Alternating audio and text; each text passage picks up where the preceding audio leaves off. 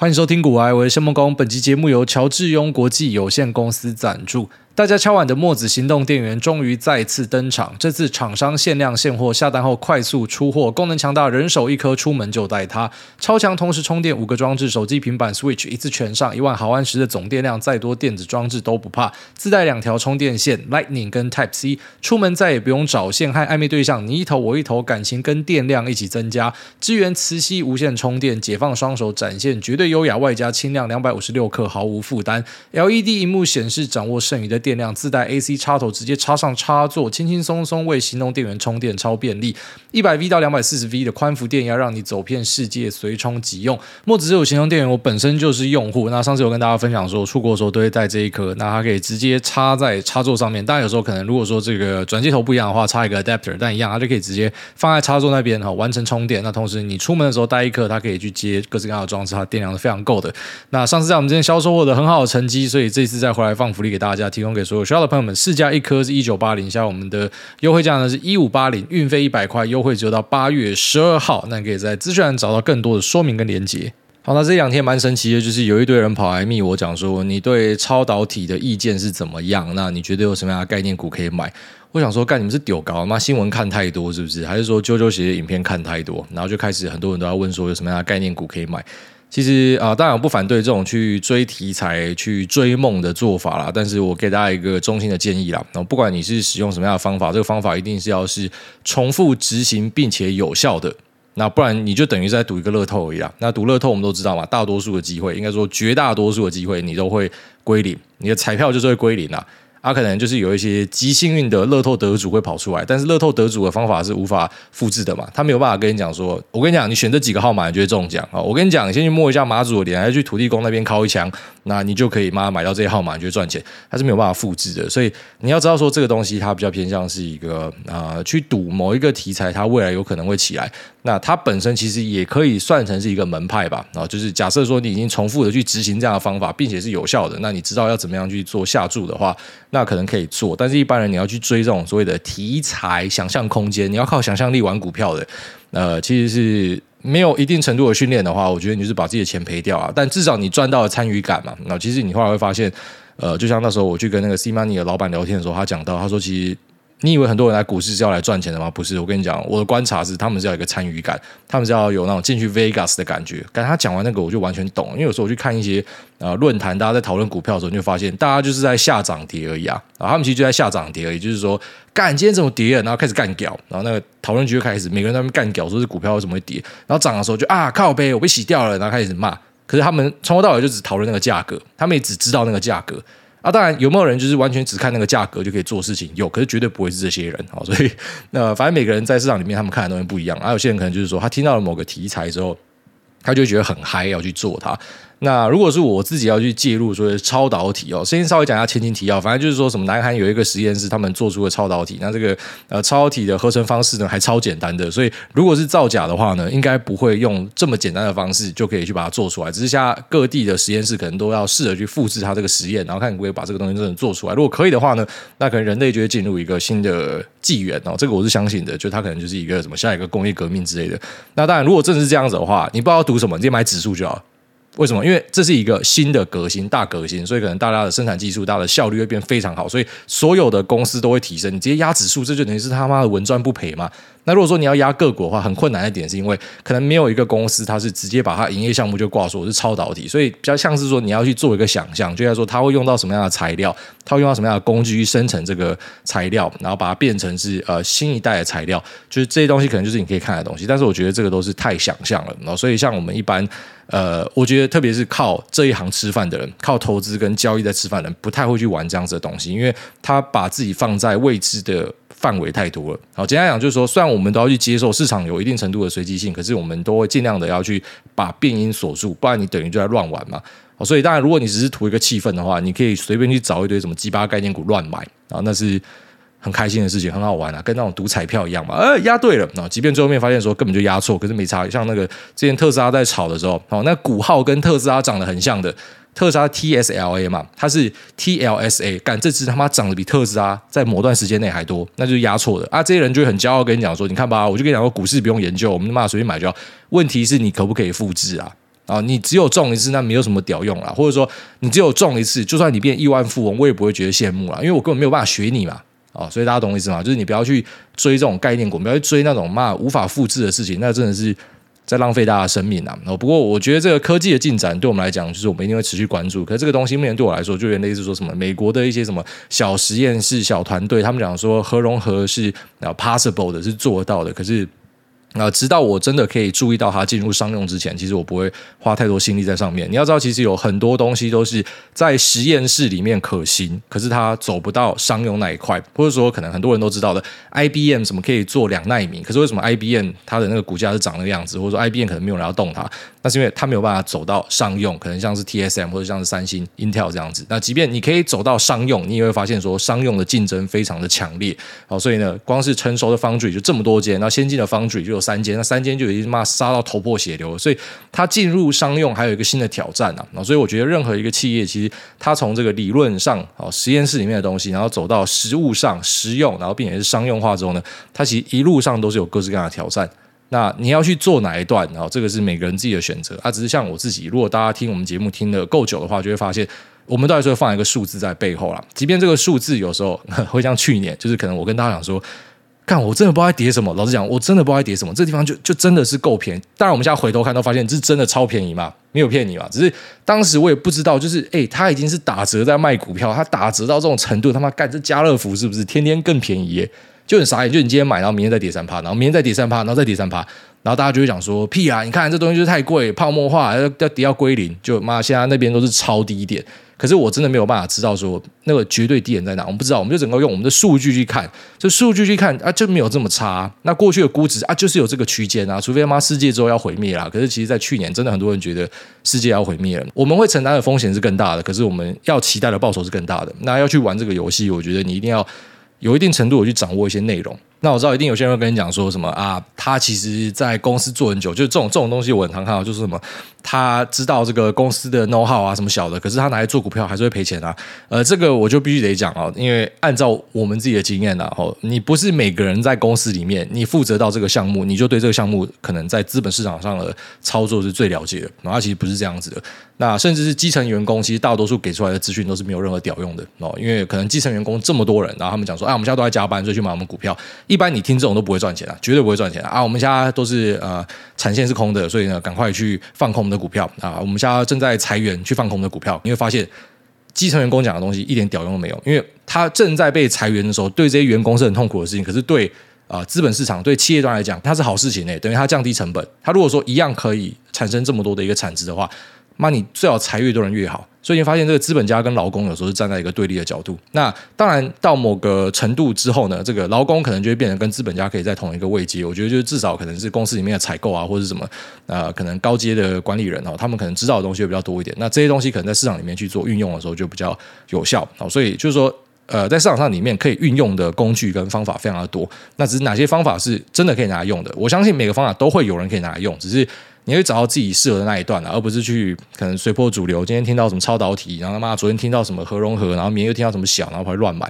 呃，这个期望应该不是好的。然后如果说可以有人去把这个数据统整出来的话，我相信他期望应该是负的啦。就是说你一直这样做的，你一定长远下来，绝大多数人都是赔钱，而且甚至会赔蛮多的哦。所以尽量不要去啊、呃。虽然我们讲说我们自己本身也是一个题材股的投资人，可是你会注意到，我不管在做什么题材，我都会先有这个算数字的这一段。你可以讲说在自我安慰，有些不用数字也会喷。OK，你如果真的对股票的信仰是这样，你觉得妈的会涨的就是好股票，什么黑猫白猫会抓老鼠就好吗？啊，你就去做你的吧。啊，只是我不相信那一套啊，我还是觉得它最终会反映到基本面。就你要说老派也可以，但是我觉得，呃，至少我自己身边强大的人，或者说这个世界上有可以看得到名单的这些很强的投资人，哪一个不是有基本面 base 的？然后，所以，呃，当然你可以选择相信说，妈，米其林都是假货，很多人这样嘛，米其林都是假货。我跟你讲，最好吃的餐厅在哪？在我家巷口。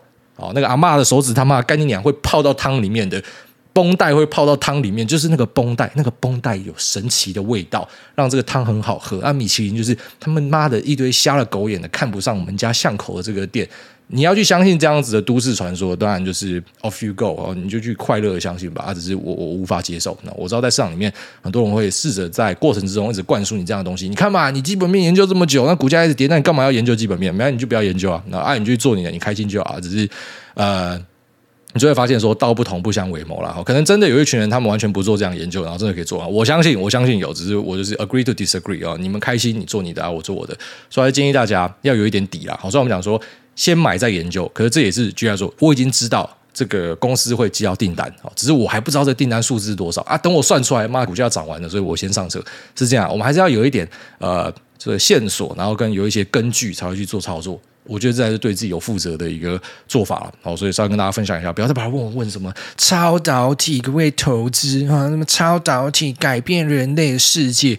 你要想，你一个妈的菜逼吧，就是你可能连开户都没有，你也没有交易的经验，你也没有买卖的经验，你对公司也不了解，你就打算要随便听人家讲说，哎，哪一家可能有超导体，然后我就把我的资产丢进去，那我存了好几年的钱丢进去，然后我就要变富豪？你会相信这样的故事的话，那干难怪台湾的诈骗这么猖獗啊，难怪台湾可以这么容易的骗到大家的钱，因为就是一堆低能儿啊，啊，所以我这样可能讲到一些听众，你会觉得我在说你是低能儿，但。其实总是要人跟你讲啊！我今天跟你讲，你早点知道你是低能儿的话，你以后可能对自己有比较帮助。你可能现在会讨厌我，你可能从现在开始会变成是这个股黑、梦工黑，但是有朝一日你会谢谢我了。哦，所以真的不要想要用很简单的方式就可以获得大量的财富。哦，就算你可以获得，你要知道那个是一个中乐透，真没有办法复制。所以如果真的中了乐透，你就是心怀感恩啊，老天选到了你，那非常感谢。可是你也不要傻到觉得我可以再中一次乐透。啊，那个什么，美国有一个人中了两次乐透，所以我也可以再去买一次乐透。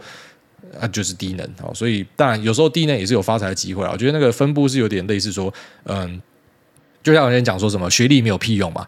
可是那个就是你去拿一个个案出来讲，就是我们会去把这个数据摊出来看，拿到高学历、拿到高薪的比例是不是比较高？是，那就是了嘛。啊，不要讲说什么啊，我们不需要努力。你看那个谁，每次怎么举例就是郭台铭，什么海专的啊，然后当到首富，所以呢不用念书。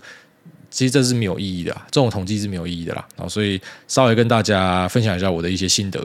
好，那接下来我们就来进入市场话题哦。那一样，这个礼拜市场又有很多的变化。那我觉得现在 AI 时代呢，特别是目前呃第一年的崛起，有很多东西都是可能昨天是这样子，然后明天又变了一个样，或者后天突然又有一个很大的发展。所以其实有很多东西我们会在第一时间哈，尽量在节目里面跟大家更新。那如果说你发现呃我的说法有不一致的现象，请以最新的说法为主啊，因为世界的变化实在太快了。就像是可能辉达的那个投片数字啊，那其实从本来的数字到现在最新的数字，那是翻了三倍。那本来预期是只有大概一点五到两倍，就后来翻了三倍。但是翻到三倍之后呢，我去做一些数字的运算，然后又发现，好像上一集跟大家提到的，假设我们是从供应端这边看的话，其实你用四十几万台的量去换算那个投片量，大概是十一十二万片，所以其实不是市场喊的十五万片，那更不是喊到最夸张的版本，我听到是十八万片。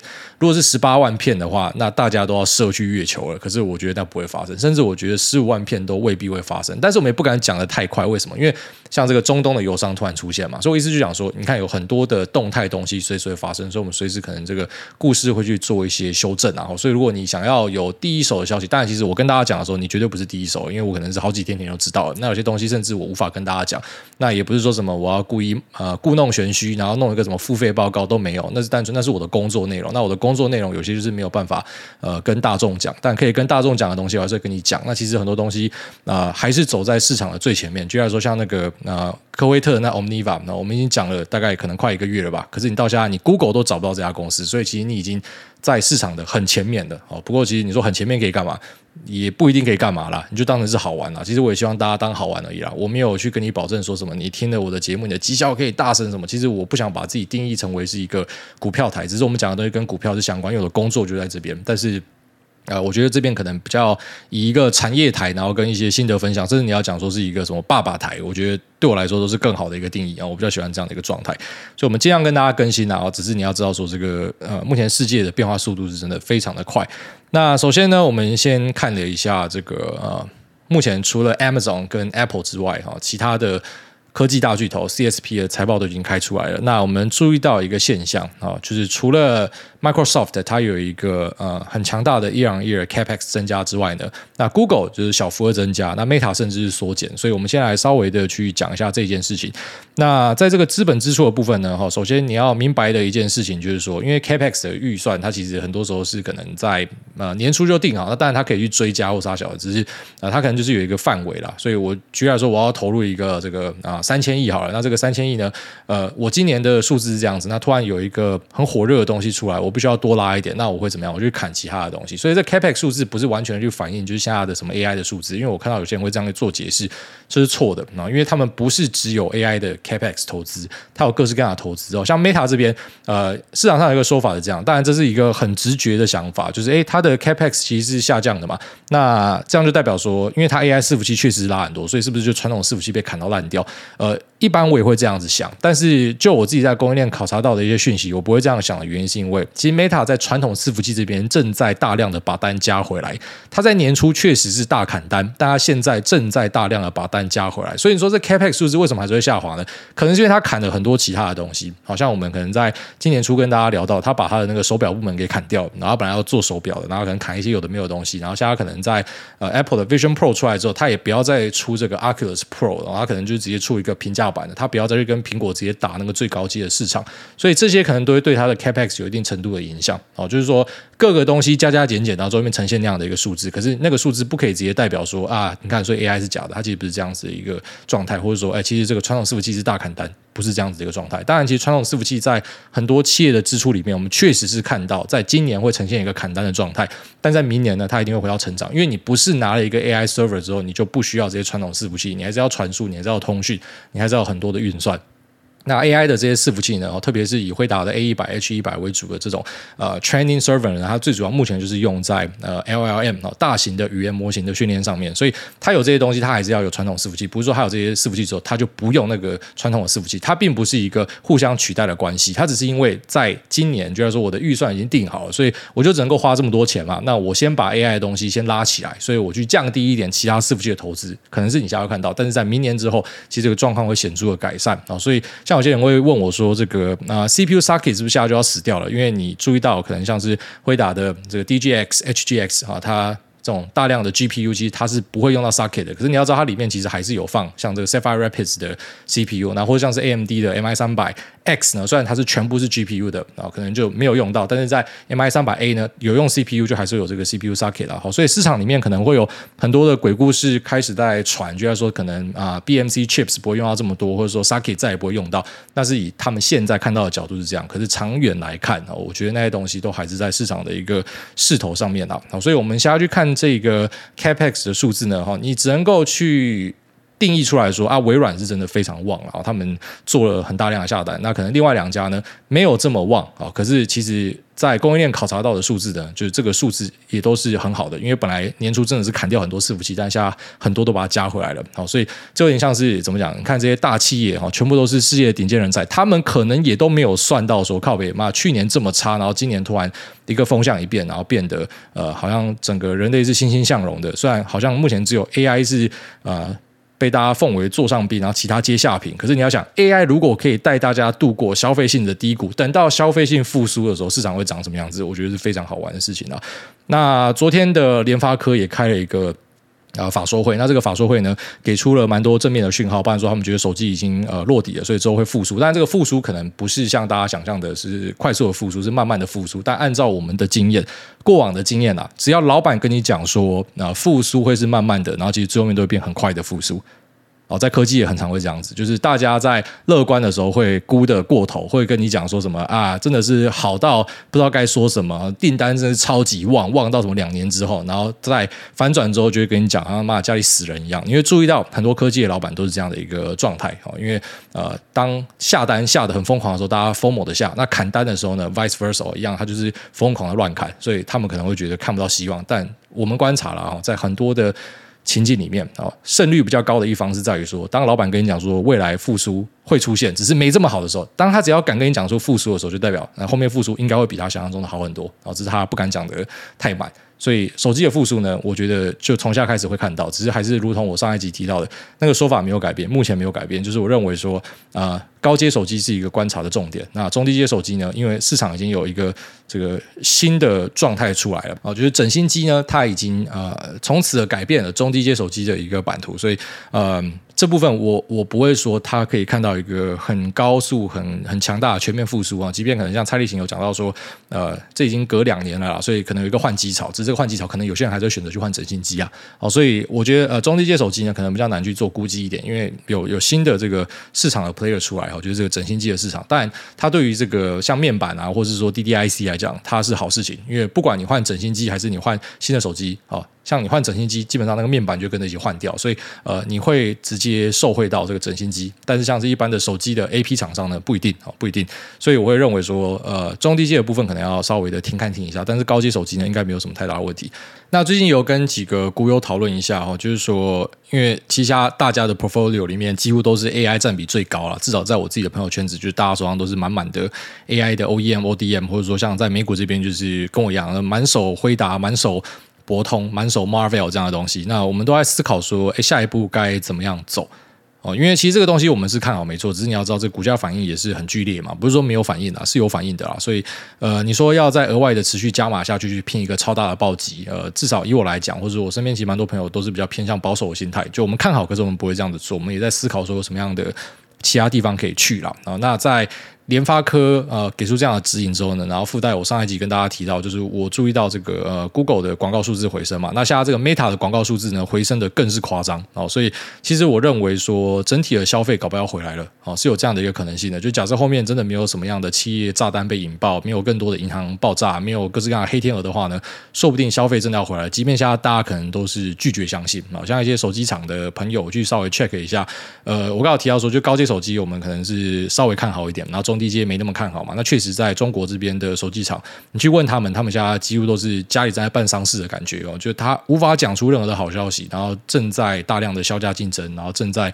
呃各式各样的求生存，就他们都觉得这个世界要毁灭。可是你要想，其实现在你看到的很多这些 AI related 的公司，在去年他们也是这样的一个状态。就是疯狂的砍单，其实像辉达也是砍单砍最凶的人，只是你根本没有想到，突然后面就变这样子，所以我觉得消费性也是有可能有这样的一个状况产生。那只是我们一样是要先见到有一个预兆之后呢，然后才会去增加部位。然后那现在可能就比较偏向是，我们先认真去观察它，如同我上一集讲的，我从现在开始会去往比较正向的方向去观察，看有没有更多的讯号。之前可能就是我完全不想看这个领域，我就全部去做可能我知道现在好的领域，然后现在就是我可以分一些呃注意力过去看那些东西。那因为手机的部分可能只有高阶可以看，所以会比较偏向是一些规格提升的内容啊，就像说像是 WiFi Six 到 WiFi Seven，这是我会想要看的东西。然后或是一些啊传输技术，然后一些接头 Hub 或是呃可能是一些 Host 端的内容，然后以及各式各样的转接线材哦，这些东西因为有规格提升的东西，我会觉得比较有机会啊，就是说我还是要走在最前面的东西，我才想要看。我不会想要去赌一个可能是中低阶的大宗商品类型的东西的复苏，好，所以目前会比较偏向去挑一些可能是高速 IC 的东西，我会觉得可以去注意看看。在之后可能我会跟大家更新这些公司相关的一些财务数字，然后看一下是不是我们的呃猜测是有所本的哦。因为看到这个 Meta 的广告数字呢，其实真的是回升的非常漂亮，哦，真的是回升的非常漂亮。然后它的那个 margin 也是拉得很好。那当然，呃，Meta 财报也是有一些隐忧的产生啊，但这个其实在可能一年前的节目就已经讲了，我觉得现在 Meta 是一个，呃，你可以把它视为是一个新创公司看待。虽然它还是有很强大的广告现金流，没错，只是它针对 VR 的决心是非常大的。我觉得他真的就是疯狂的丢钱进去烧，而且他烧的钱的量之大，他可能真的会把他的很多获利都直接拿来烧掉。那如果成功的话，当然他一定会站在市场的最前端，因为他已经投入大量的资源，他有大量的技术。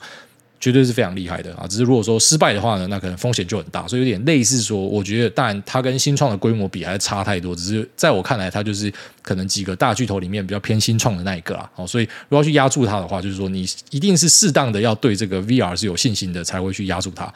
不然，它其实等于是把很多的获利都拿去 VR 这边烧掉。那除了这个 VR 之外，其实呃各方面的业务复苏都很不错。那我觉得这个可以当成是一个呃整体消费性的前哨战。就如果说这些企业愿意再去丢更多的广告，然后 Meta 在 AI 的帮助之下，可能在演算法上面的精进，让它走出之前 Apple 隐私权的一个呃制裁，然后让它可能在广告投放上有更好的效率，也可以帮助企业在广告投放上获得更多的获利的话。呃，那我认为说企业可能就会去增加这部分的投资，然后整体的复苏就会跟着被带起来。哦，当然这还是一个假设性的东西，但是我觉得是有可能可以看到这样的一个现象的。因为自己本身其实我们也是跟 Facebook 的广告有有蛮多的一个这个连接性啊。当然有一部分是因为妈的，我们现在在联通上面就会看到一堆诈骗广告嘛，所以你会发现说，哎，诈骗广告其实如果你是一个呃 Meta 的股东的话，你会看到这些东西，你可能不会这么讨厌他们，因为你也知道这些人都在帮你赚钱啊。当然那些是很垃圾的东西，我还是希望 Meta 可以赶快把他们移除掉。可是同时呢，好像我们自己节目的这个 sponsor 哦，就是说每一集的 sponsor，那我会让我们去在我的 Facebook 上面去丢广告。那其实这个广告的 feedback 都是很好的哦，就是说，呃，我认为啦啊，就像说，如果我没有办法让他们去在脸书上面去发文，然后跟广告的话呢，其实那个广告的效益加成呢会。比就是我只用节目的话呢，这个小非常多了。好，就是说如果有这个脸书的帮忙，其实真的是会有很大程度的加分。所以脸书在商务上面是还是很强大，没错。哦，但是它不改变，就是我对这个平台的意见。我认为这个平台已经逐渐的老化，所以我还是会选择开始去啊、经营像是 Twitter 这样的一个平台。但是我们做事情，很常跟大家讲说，不要有那种。就是非黑即白哈，好像就是说什么传统金融一定要去死，因为我们家有一个去中心化的金融，其实它是可以并存的。然后老平台跟新平台它是可以并存的，一边可能是比较好玩、比较新鲜，一边是在呃传统的商务上呢，可能表现还是比较好的啊。那它可以慢慢的转移到另外一个地方，可是它不会是一蹴可及啊。所以一个。呃，巨兽呢，当然也不会立刻倒下。就算他花很多钱去烧这个 VR，哈，其实还是不建议大家用这样的一个角度去看，因为他做什么，所以他就要怎么样，或者说，呃，最近也很流行，就是看到马斯克的什么 Twitter 就说什么他要倒了。其实这种说法就是那种很媒体的说法。那如果你是一个投资人，你说法跟媒体一样，哦，就是整天反正今天看到人家有一点点不好，就要把人家唱衰到很差很差，然后今天有一点春燕回来，就他妈要吹捧到天上，这不好啦。这其实最后面搞得跟他妈长照证一样，哦，跳上跳下，可能也是。这个对自己的表现会有影响哦，所以我会觉得我们看东西就是要把它拆开来看呐。那我觉得 Meta 这一份财报很不错，那其实 Google 跟啊微软的财报数字呢，我觉得都是不错哦。当然，可能在展望的部分，在微软这一块，可能啊有些人觉得比较差一点，可是我觉得那个展望。不太重要，因为你要看的东西不是这么短的东西。他们今天是把公司的头直接他妈洗下去 AI 的大池子里面，所以他要看到的那个转换，大概会是在一两年之后才会那个效果会大量的跑出来。所以你不用看得太短。就是我觉得呃这几个公司目前我都没有看到隐忧哦，都没有看到太多隐忧，而且都是在很不错的复苏上面。所以真的可能消费性的东西会回春了。那我是这样子去相信的。那只是当然这个回春的速度会多快一样，我们要等到更多的数据佐证啊，就是我可能要看到。就说这个手机的拉货，quarter on quarter 的成绩要很漂亮，year on year 可能要回到负数，就不要像可能之前呃那个 Counterpoint 他们统计的嘛，八季的 negative year on year。当你还是看到数字一直往下的时候，你没有办法睁眼说瞎话，说哎这个东西在复苏，因为变成你就是在赌。你在猜啊？我不喜欢赌，不喜欢猜。所以用赌用猜，你可能可以抓到最低点，只是我不喜欢这样做。我要看到数字真的有回来，我要看到那个拐点的出现啊！所以会持续的跟大家更新。但是我觉得，呃，先在这边稍微抠一下，我觉得消费性的东西可能已经可以开始注意了。啊，特别是像一些 AI 类股，就我们自己身边的朋友，我们都觉得，呃，你不敢说它太高，可是你也绝对不敢说它没有反应嘛。所以你在这个地方，你要妈再杠杆下去，要加更多。比较少人敢这样做啦，所以我们会去选择一些，呃，也不是说什么故意跟市场对座，去选大家不要看的东西，然后当一个含粉的心态，你越黑我越买。有些人是真的这样子，但是我们也不是这样，就是说我可以去注一些相对基期低的东西，去做一些配置啊，这个是一个蛮合理的决定。好，大概这样子。那。呃，哦，我自己本来还要跟大家分享，就是我最近在散热的一些新的研究，但因为我们家时间已经讲到二十八分钟，所以我们呃下一集再跟大家聊。好，当然如果下一集没有其他大事的话，再跟大家聊。就最近有一段蛮好玩的，就是我去呃针对中东的油商在做更进一步的研究。那当然也非常感谢许多听众给我的一些 feedback，让我的呃探索地图开得更开，然后才发现说，哇靠，这个东西真好玩。所以真的很久没有那一种呃。坐在电脑前面超久，然后疯狂的研究，然后一直研究，一直在笑，就哦，这个世界真好玩，可能找到了很多呃赚钱的机会。那就算这个东西这边没有赚钱，我至少可以说服自己说，哎，我又学到很多很酷很好玩的东西。我觉得这也是我可以呃一直很投入这个工作，然后做得很开心的原因之一吧。好，当然如果没有办法赚钱，就没有人想做。可是呃有办法赚钱，然后外加你可能也可以获得很多的成就感跟那种学习的感觉，就是。还蛮爽的，特别是最近真的是在这方面有获得很多的收获啦。那这个新的时代开始对我来说是非常兴奋的。所以像是什么超导体，假设真的可以的话，哦，呃，那实验室都复制成功的话，好，他从实验室开始要往商用，可能是好几年，但是我觉得这也会是一个我可能会花很多心力去看的一个东西。但是目前啊、就是还没有看到这样的东西，所以没有办法去跟大家讲卖梦的东西。不然我们这边就会变成是比较偏向那种老高台的感觉，也不是说老高台不好啊，就是说每个节目都有它的定位啦。那我的定位还是我觉得要比较接地气一点，要比较可以连接到这个。因为毕竟我们的工作就是要去做投资嘛，我自己是这样子啊。但我知道听我们节目很多是气氛仔，其实你也不是做这行的。但是因为我的特性是这样，所以我只能够这样啊。如果说你想要去看一些比较那种画梦的，可以去挑别的频道了。然后就是各自有各自这个努力的地方了。好，大家这期节目到这边，我们就要进入 Q&A 的部分。第一位乃木坂四六神选一期，他说哥布林说好倒霉，五星吹。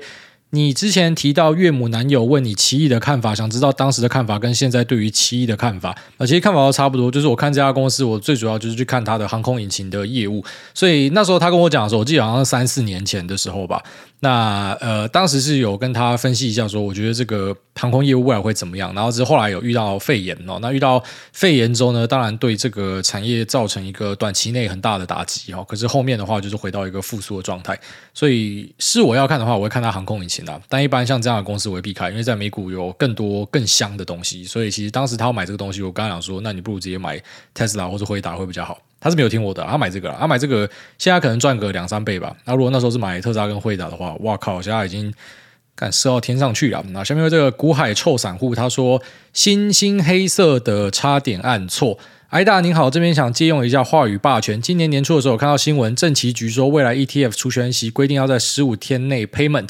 那时候还想说，哇，低能政府终于做事了。结果七月份的零零五零六二零八配息还是要快一个月，不知道是要延役到啥鬼时候才要实施。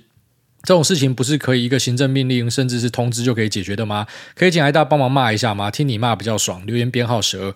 没有啦，其实政府的很多东西要动，他们没有像大家想的这么简单。他不是直接说要怎么样改就怎么样改。呃，像包含说什么台股到底要不要从 T 加三改成什么 T 加零之类的，那个也讲好久了。然后或者说一些呃，就要说针对比较冷门的股票的造势或什么，反正各式各样，他们有想法，他们要去推行，那都需要很长的一段时间。特别台湾的政府对于金融的管制是比较严格的。哦，所以呢，不是马上说要做什么就可以直接做了。然后他本来就是需要一点时间。下面有这个咖喱拌饭，他说与偶像体验社死现场。哎，大家你好，我是你的迷弟。上次在台北信义星光 A 八走着走着，就看着一面而来推着婴儿车的络腮胡男子，往旁边一看不得了，正是嫁给台湾知名 Podcast 的摩尔多瓦女神跟女神之母，那不久，挨大就到我面前，我礼貌的对你喊了一声“挨大”，挨大居然整台推车停了下来，并转身让整个身体面对我，并礼貌的跟我说“嗨”。接下来，挨大应该是想等我出招吧，但我跟挨大一样都是社死型人格，礼貌的点了点头就离开了。能够巧遇我的偶像真的是太幸运了，还有挨大真的有瘦。最后只想说爱您啊，我也爱您。呃，对，就是在路上人家跟我打招呼的时候，我就会跟你站着对看。那也不是我故意的，就是我真的不知道讲什么。那也不是说我没有话跟你讲，你知道，没有任何恶意，就是我真的不知道讲什么。所以你每次跟我嗨，我就会跟你嗨。那我现在有学到比较进阶，就是至少我会微笑啊，所以我就一直微笑的看着你，看到你心里发寒。那如果你没有话要跟我说的话，我也不会率先把眼神移开。所以你是真的可以跟我站着对看五分钟以上之类的，就是我我也不知道说什么，你懂我意思吗？所以嗯。还在学习啊，我没有办法跟大家开话题嘛，所以你把我叫住的话，那你当然你要跟我讲话是这样。好，下面这个。浪琴巨擘他说：“Tony 带水，哎，大家好，我的朋友影印机跟二头肌这个礼拜六要做鼻中隔弯曲手术，希望您祝他手术顺利，手术后能够好好吃饭，不要再吃个饭桌上包一堆水饺，真的是很饿。住院期间好好复习哎大的节目，尬辣起司，谢谢哎大，祝诺亚长大不要鼻过敏，远离卫生纸。我、哦、这可能很困难，因为我自己就是鼻过敏分子，好，所以我的儿子我猜八九不离十应该有这样，因为我爸也这样子。”是真的比较麻烦一点啊。那那个鼻中隔手术，我好像听到蛮多人有在动，然后什么打呼啊，还是什么有的没有的一些症状都可以靠这个去治疗。我不知道啦，当然呢，这个祝你手术顺利，应该是一个小手术啊。我听我朋友讲，好像做完一个礼拜就复原了吧，超快的。下面这个东吴屁话，他说。台股大爆炸，挨大嗨嗨，想要请问挨大，您觉得未来 AI 真的在生活中大范围应用之后，社会上会出现什么样的白痴工作？最近看到美国有外星人听证会，不知道挨大以前在飞的时候有没有看过什么 UFO？感恩祈福，祝诺亚以后能够在学校用意大利文和手势天赋，加上台语的喷人附魔，喷烂所有校园的恶霸。呃，AI 大范围运用之后，生活会有什么样的白痴工作？应该说，嗯、会产生一些新的工作啦。哦，就是我比较倾向乐观派的，就是大家都会讲说什么一个新的科技出来会杀掉很多工作，可是为什么这些人不讲说一个新的科技出来其实会产生很多新的工作？电脑出来杀掉很多人的工作没错，但因为电脑而产生的工作他妈一大堆。那我说工业革命杀掉很多工作，可是因为工业革命产生工作一大堆。就是有些人他看到那个半杯水，他就说剩下半杯水嘛；有些人看到半杯水就说哇还有半杯水。所以那个每个人的观点不一样啊。那我是觉得，呃，应该不是说怎么会出现怎么样的白痴工作，就是可能现在有一些工作在过去看你会觉得很低能啊。就是哎，我们是一个他妈的 real man，我们要出去什么伐木，我们要去打猎，你们怎么坐在电脑前面 key in 文件？他们也觉得你们是低能儿啊。但这就是现在很多人的工作，所以。我不知道所谓的低能工作是怎么样，但是一定会有很多我们想象不到的事情会发生。那再来说有没有看过 UFO？没有看过啊。下面这个魏二点零，他说留言测试第二次。啊，这个留言太长，直接跳过。下面这个生日快乐仔去红干，他说反生日快乐仔加一。记得主委提过，听众平均年龄偏高，但为什么还是一堆幼稚留言？挂号生日快乐仔，有些当求神问感情问事业，那至少还可以引起部分人的共鸣。留言生日快乐到底是要冲三小？是没有朋友来取暖吗？那就不要浪费时间留言了，走出去多交朋友。上一集留言说生日快乐都变忌日了，留言真的是很赞，特别留言来响应加一，祝各位生日快乐仔，这个月都变忌日。你看，像这个世界上很多这种很凶恶的分子啊，但他的意见我们还是会听进去哦。就是说，我是还蛮喜欢那种大家吵架的，最好是你们吵起来，然后我在旁边看，然后吃着我的辣起司看，我觉得这是最过瘾的。那。我个人的意见呢，是我不反对这些生日快乐仔啦，就你留言不要太长，我都没有意见。好，当然像过去就是可能我还没有定出那个什么超过几条留言，好，什么八条八行以上的我就不念。之前，但有些那种生日快乐超长的，是真的我自己看了也很烦啊。但是那种比较短的啊，那不管你是要问问题，还是你要生日快乐啊，还是说什么要问一些很很诡异的东西，我觉得我都是还蛮开放的，因为我认为这个是很好玩、很新鲜的东西。就是我不太希望这个地方变成一个那种。太定型化，好像我只能够回答什么样的东西，因为它就会变得太像一份工作，而不是我现在可能可以很轻松的去做它，像是一个副业。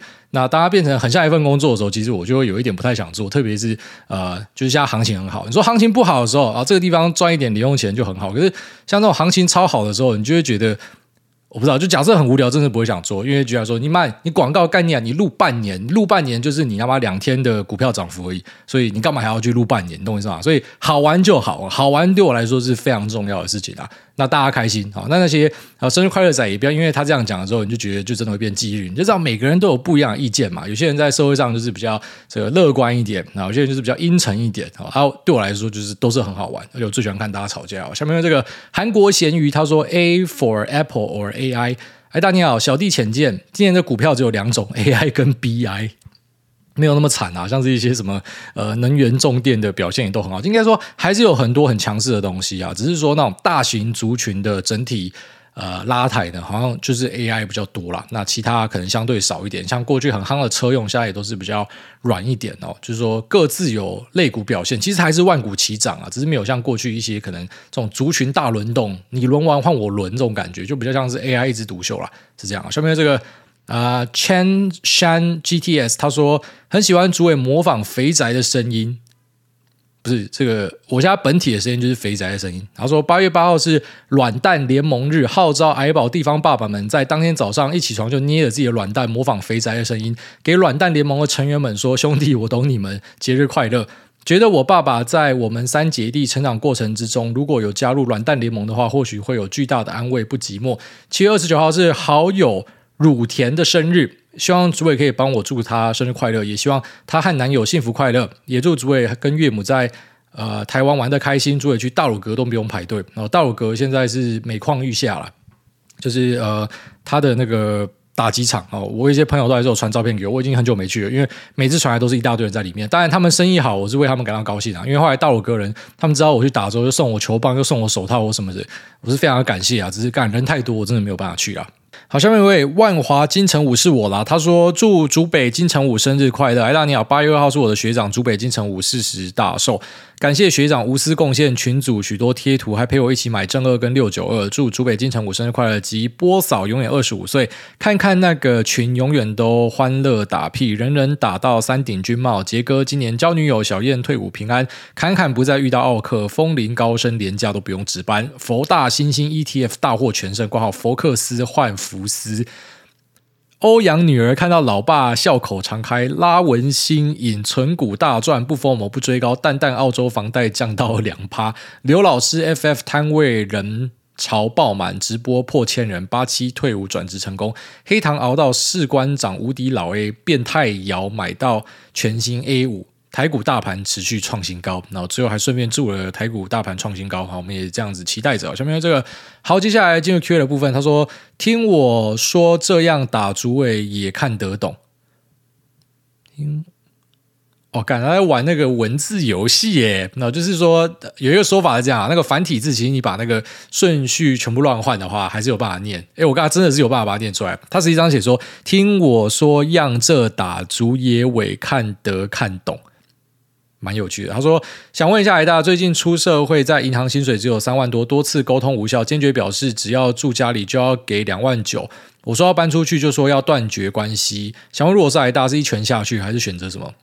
嗯，你的意思讲说，你的薪水是三万块，然后你的。”呃，家人跟你说，如果你要住家里，就要拿两万九出来，不然就要搬出去或是断绝关系嘛。断啊！哦，是我这就直接断啊，敢去给人家干一干啊。啊，当然不会真的是一拳去打自己的爸妈，没有必要，因为他会这样跟你要，可能也是他有他的压力，但你也有你的压力啊。哦，所以我很常讲的就是说，这个社会上如果大家都可以把自己照顾好的话，当然如果你今天是什么瘫痪什么，先不讲啊。你失去工作能力，先不讲，因为那真的就是要依靠社福，或者说其他家人的朋友的帮忙。好，但是你说，如果说每个人都是好手好脚的话，每个人都照顾好自己，就没有人需要被照顾了。所以我很常会去鼓吹大家要有那种自食其力的一个能力，就是你不要去依赖任何人哦。不然说，就算是呃，就像说你的老婆或者你老公跟你讲说什么，其实我们家不需要你这份薪水，你不要出去做，你还是要随时维持着，就是自己随时可以出去啊、谋生的一个能力哦，因为。这个依赖在人家身上呢，其实最后面对自己也是不太好。像这个家人的状态，他搞不好真的需要你这一笔钱，你不给他，他们可能真的会出事情。呃，但就就我讲的嘛，就是他其实会让大家都充满压力，他们自己有压力，你有压力。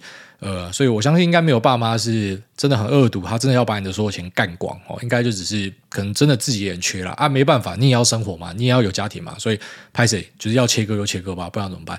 是我会这样啊。哦，又不是说什么干，我今天妈被你生下来，我就是你的奴隶，要帮你工作，不是这样子的啦。哦，当然，我以前没有小孩的时候，我讲这个，一定有些人会讲说什么啊？你凭什么讲这个？你又还没有小孩啊？我家有啦，我真的是可以直接大胆跟大家讲，我觉得爸妈很多自己要努力啊，特别是那种整天都要小朋友什么要去考到什么，又要拿到什么，然后整天在那边压的，不是啊？你干你自己那么想要当医生，你不会自己去当吗？你自己想要赚钱，你他妈不会自己去赚吗？你懂吗？就是为什么什么都要压着小朋友，这个我妈无法理解啊！下面这个使用前请姚均匀，他说我喜欢简单的东西。哎，那您还记得 EP 九九有说过去参加二零二零 N？M E A 的年会吗？刚刚回听有听到，赶紧去 YouTube 搜寻 nmn ea 来看，癌大当时怎么回答问题。总长八小时多的影片，您是说在最后一小时才出现？那我想要花一点时间找。好在留言区有标示出您出场的时间点，上面写着七小时零一四七主委开示，我就马上知道是您要开讲了。也很感谢在 YouTube 上面留言的大大。癌大，您当时在台上也是想说什么就说什么，感。在直播中说金融产品七成以上都是垃圾，真心佩服你的勇气。活动结束，有人跟您说讲话太直接吗？擦低，祝癌大一家身体健康。呃，对，因为那个是二零二零年啦，就是说我刚呃出来录节目的时候，所以当时的我是真的跟现在有很大的一个差距。呃，不然说也比较敢讲话。那其实到现在，我会觉得我现在讲话没有像当时这么直接，呃，比较圆润一点。可是同时也是。老实说了哈，有一部分是因为因为你认识的人多了，所以有些朋友他们真的就是在金融业界做这个的，你还是会讲说那些东西，呃，就是你在心中知道它是垃圾，可是你现在可能就不会直接吐说他们是垃圾，因为你会知道说有些人就是靠这个在养家活口。就那个东西其实当然也不是说真的非常垃圾中的垃圾，只是就是我觉得有点 sense 的人都不会去买那些东西。但是我只能够说，所以还好我都是整天关在家里，你知道吗？因为假设真的是在外面走跳的，或者说领人家薪水的，认识一堆人的，你会变得很多东西都不能讲。因为你就是会踩到大家的痛处跟踩路，然后就会很麻烦，然后可能就会被攻击，然后可能就是会让自己陷入一些不必要的有的没有的东西。那像我就是还好，我都是独自一人啊，我也没有团队嘛，所以我就是什么都不需要担心，就比较敢讲。但是我觉得到后来，我也觉得啊、就是没有必要这么锐利啦。然后因为坦白讲，真的是每个东西到最后都会发现，它有那个存在是，就是世界上有些人需要它，即便你无法理解为什么这些人需要它，就像是我无法理解为什么这些人会。把这个宗教变成是他们生活中非常重要的一部分，但就是有些人需要嘛。那有些人为什么会选择去付很高的管理费？哦，就在我看来非常低能的事情。可是为什么他会付呢？因为他就是连弄都不想弄嘛，所以他要交给人家帮他管理嘛。那你付管理费就很合理嘛。就像是可能付委托以前，我会觉得说奇怪，你要去做交易的，你当然他妈直接开海外啊，付委托要给人家抽诶哦。可是就发现，就是有些什么长辈啊、他们去做这个海外交易的时候，什么把密码忘记啊什么的，然后拿不回来，他又没有那个英文能力，又什么？所以你最后面就会发现说，这个世界上各个东西，就即便你再怎么样不满意，可是其实你会发现有些人就是嗯，怎么样，他他会有这个需要了。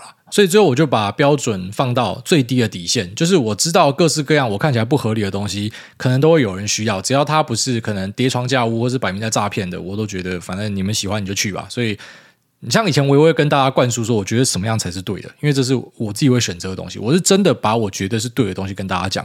可是你会发现近期的节目我就讲说。啊，反正你要存股，你要做什么干拎刀歹机啊，你快乐就好啊。我该讲的跟你讲完，你要做，你去就好。因为每个人真的条件不一样，做出来选择不一样。就算我的方法啊、可能在数据上什么真的都比较优越。你跟我做之后，搞不好一个回档你就全部砍光，因为你就是没有办法去拥抱这样的东西，你的认知程度就不够嘛，所以就没有必要去呃强迫不同圈子的人把大家兜在一起。我现在的最低底线就是，只要不是那种摆明来拐人、来诈骗，然后来什么高溢价去收割人家的，我都不会有太多的意见。我都是啊，你们开心哈，大家开心就好啊，你们自己去买啊，你要祝生日快乐还是你要祝人家是忌日啊？你们开心就好啊，反正就是这样子啊。下面有这个。五星吹吹吹到挨大报社，他说五星吹吹爆挨大，呜呼前坑前阵子推坑女友听挨大的节目，也顺利推坑女友进入股票市场，虽然一开始只有投入一点点资金。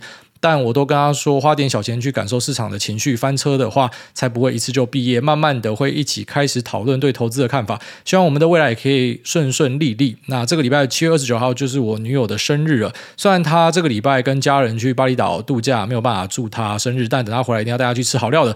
可以用憨仔肥宅酸民的声音帮我祝 D Car 八宝粥生日快乐吗？就是现在这个声音，这个就是憨仔肥宅酸民的声音。感谢挨大，祝挨大一家过得幸福快乐，绩效继续每年大爆社。下面为这个忍者龟头很痛，他说好想知道怎么样研究一个产业。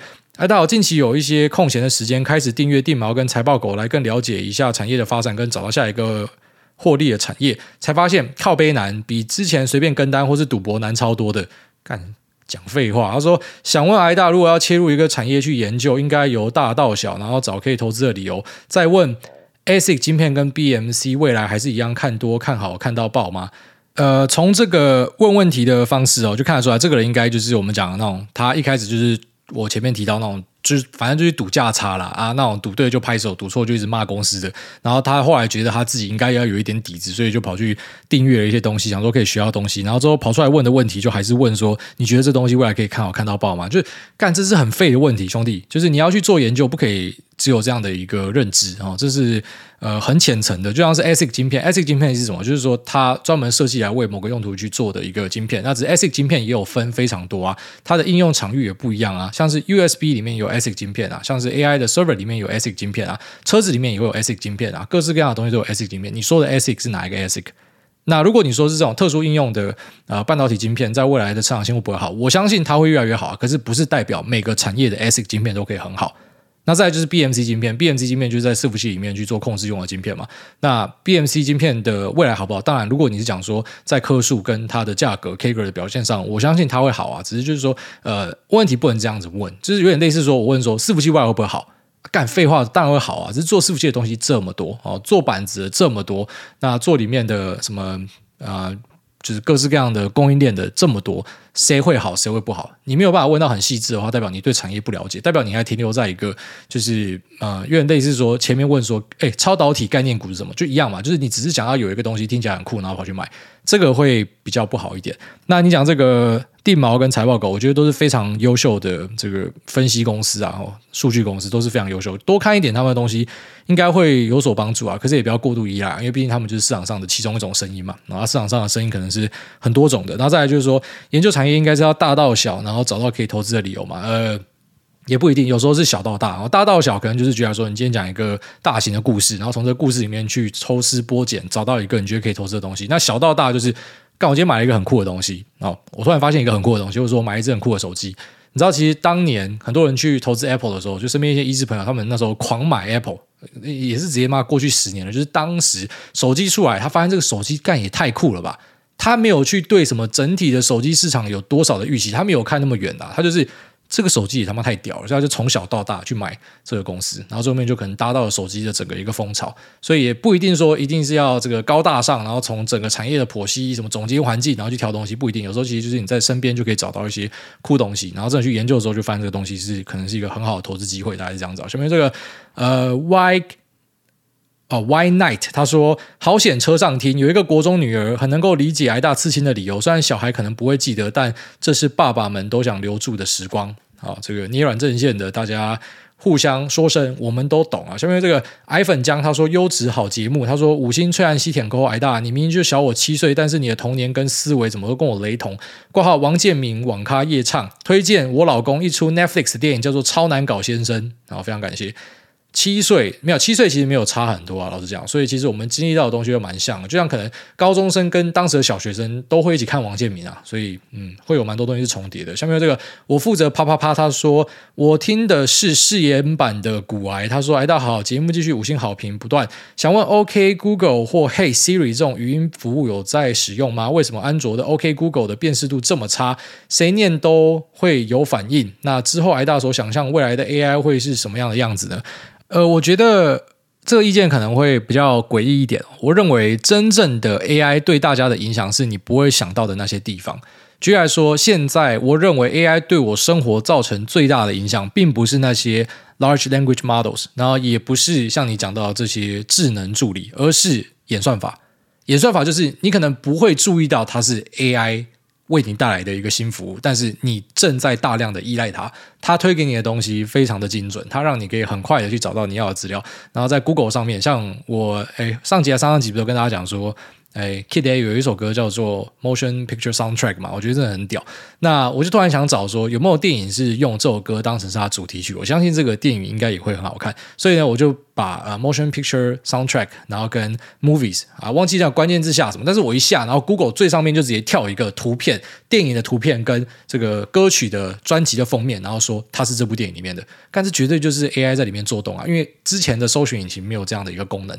只是这个东西就是很很 subtle，它是一个很隐约，可是它确实是对生活造成最大影响。它让你的生活变得更便利、更有效率，而不是可能像大家想象的，就是可能你会看到一个超屌的助理，像是钢铁人的 Jarvis 这样。我觉得那个可能是比较后面一点的东西，但是很多细微的影响会在呃生活中直接出现，像这个搜寻引擎更有效率，或者说你去看一些影音。那歌曲的推播更有效率哦，可以更容易的就找到你喜欢的歌。以前可能是你要去找喜欢的歌，你要去上论坛去爬嘛，然后看大家的意见嘛。然后现在 Spotify 的那个智能推歌，它可以推得很准，直接知道说你想听的东西是什么。所以这些很细微的一个变化，它会对我们整体的社会造成非常大的一个影响。那当然，你讲的这个智能助理也是有可能。那 Apple 这边是有一个小八卦了，当然这个。也是考察之后稍微明白到，还没有到非常确定。不过高通这边在它的那个什么 AI One Hundred 晶片，就那 Inference 晶片，其实它是一个就是普通的晶片，没有说真的是极屌的什么 AI 晶片。但这个拉货状况非常好，听说就是要用到手机客户了。那这个手机客户呢，我自己推算就是苹果，就是苹果要用这个，所以苹果之后应该会端出一些很酷的 AI 东西。只是他们应该不会像其他的科技巨头开口闭口讲 AI，他们会故意，因为苹果是一个就是比较酷的公司。酷妹啦，然后就是以前你去那种 Roxy Nine Nine，然后会故意不讲话，然后画一个什么大黑浓妆，眼睛要画这样黑黑的，然后在那边喝 Gin Tonic 那种酷妹，就是她要跟别人不一样，她很 special，可是呢，她也会端出很多很酷的服务。那可能其中一个就是你讲的 Siri，只是 Siri 目前你说实用性高不高？至少我自己是从来没有依赖过 Siri 或是什么 Google 的啊、助理都没有。我真的会跟手机或者说跟装置讲话，就是在 Tesla 的车子里面，然后跟导航讲说带我去哪里。我目前会用语音的部分就是这样子，所以我觉得 AI 对我影响的东西，并不是这些语音的助理，目前是还好，而是呃在演算法跟搜寻结果这部分，我相信它已经对我生活造成很大影响。因为以前我要去找这个东西，我知道我一定要花很多时间，就现在是靠北，我一丢进去，马上答案就给我了，所以它。应该说，在一个很那种默默的状态之下，帮大家的生活造成很大的改变，而不是像大家可能想象的是那种很科幻的场景，然后你马上会看到。我觉得那个变化应该会是这样子啊，从一个比较隐约的地方，然后到最后才开始看到一些可能那种破坏性的应用出来，然后对大家生活造成很大的改变。可是，在破坏性的应用出来之前，其实你的生活已经有非常巨大的改变了，只是你可能自己都不知道这个是 AI 造成的。这是我的一些想象了。好，那这边拜拜。